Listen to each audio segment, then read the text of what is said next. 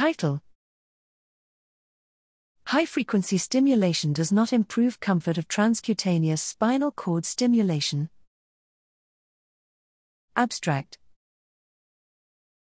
Spinal cord neuromodulation has gained much attention for demonstrating improved motor recovery in people with spinal cord injury, motivating the development of clinically applicable technologies. Among them, transcutaneous spinal cord stimulation, TSCS, is attractive because of its non invasive profile. Many TSCS studies employ a high frequency, 10 kHz, carrier, which has been reported to reduce stimulation discomfort. However, these claims have come under scrutiny in recent years. The purpose of this study was to determine whether high frequency TSCS is more comfortable at therapeutic amplitudes, which evoke posterior root muscle, PRM, reflexes. In 16 neurologically intact participants, TSCS was delivered using a 1 millisecond long monophasic pulse with and without a high frequency carrier.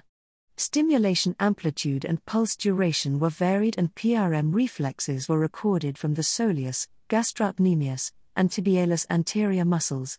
Participants rated their discomfort during stimulation from 0 to 10 at PRM reflex threshold.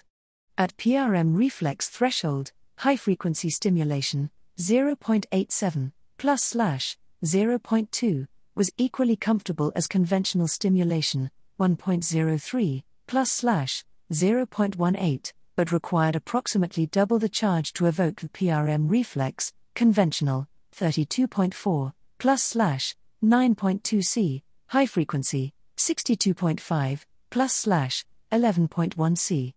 Strength duration curves for high frequency stimulation had a rheobase that was 4.8x greater and a chronaxie that was 5.7x narrower than the conventional monophasic pulse, indicating that high frequency stimulation was less efficient in recruiting neural activity in spinal roots.